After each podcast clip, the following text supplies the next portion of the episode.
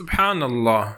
اليوم شفت فيديو لأحد كبار التجار في الزمان القديم أي قبل حوالي ثلاثين أربعين سنة وقد ذهب مجموعة من الشباب لتصوير فيلته الفخمة والسيارات الكثيرة اللي كان يمتلكها.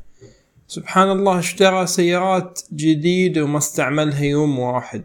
والشقة مبنية على أفخم طراز وأفضل وسيلة وأفضل بنيان ولكن ما سكن في هذه البناية إلا القليل وما لمس هذه السيارات بعضها ولا مرة سبحان الله الإنسان يعمل ويجتهد للوصول لأعلى المراتب فيأتي الموت ويختطف الإنسان وينزل إلى القبر ليعيش حياة البرزخ. أمور كثيرة في هذه الحياة ما تستحق أن الإنسان يعطيها أكبر من حجمها. الانشغال بتفاصيل البناء الدقيقة والانشغال واللهث خلف كل سيارة وكل أمر مادي يمكن اقتناءه أمر ما له فائدة ولا راح يفيد الإنسان في حياته في القبر.